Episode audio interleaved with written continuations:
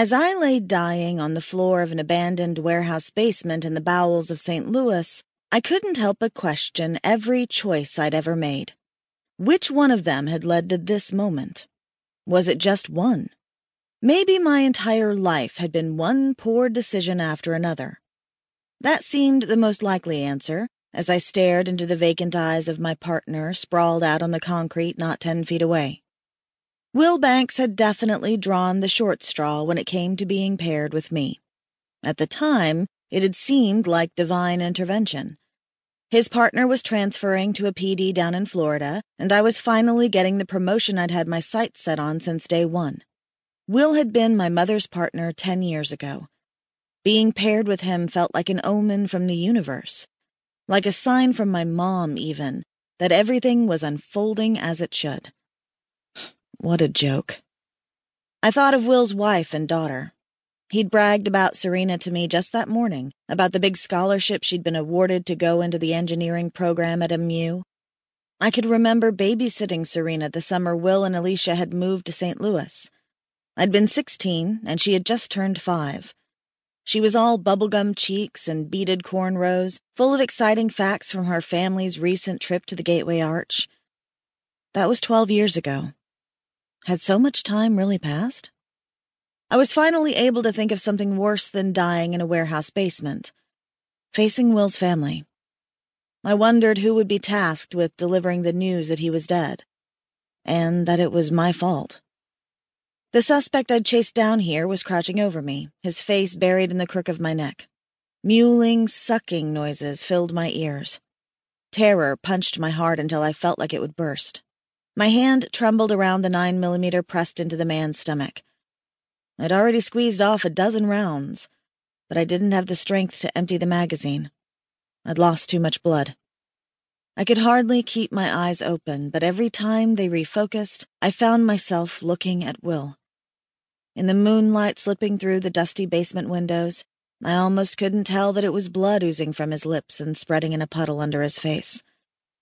I tried to pretend that we were back at the precinct, that he'd fallen asleep at his desk again. Maybe it was just drool. I'd give him hell when he woke up, and he'd joke for the hundredth time that he needed all the beauty sleep he could get, and that a young punk like me would know what he was talking about soon enough. But I'd never know, because I was dying. I'd been so eager to prove myself worthy of the Vice Squad, and now I would be nothing more than a cautionary tale to warn rookie detectives who got too big for their badges. Humiliation overpowered my pain, and I found the strength to squeeze off one last round. The creep gnawing on me barely grunted at my effort. Meth? PCP? Bath salts?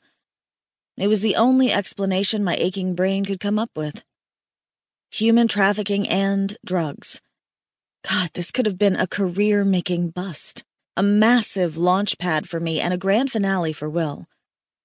That's what had been on my mind when I saw a flash of movement through the basement window. And look where it had gotten me. We'd been staking out the building all week.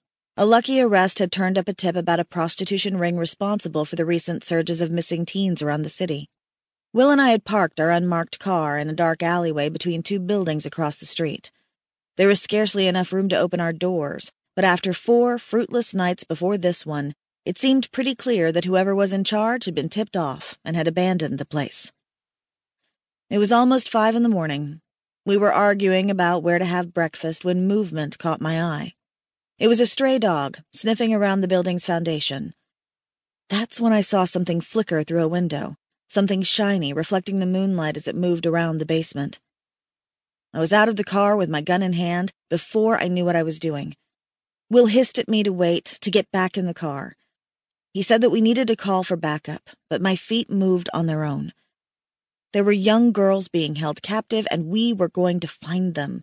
I was sure of it. The only thing I was sure of now, with a drug addicted cannibal at my throat, was that I was a reckless idiot. A soft whimper drew my attention to a spot across the room, and for a moment I could have sworn I saw a dog lurking in the corner.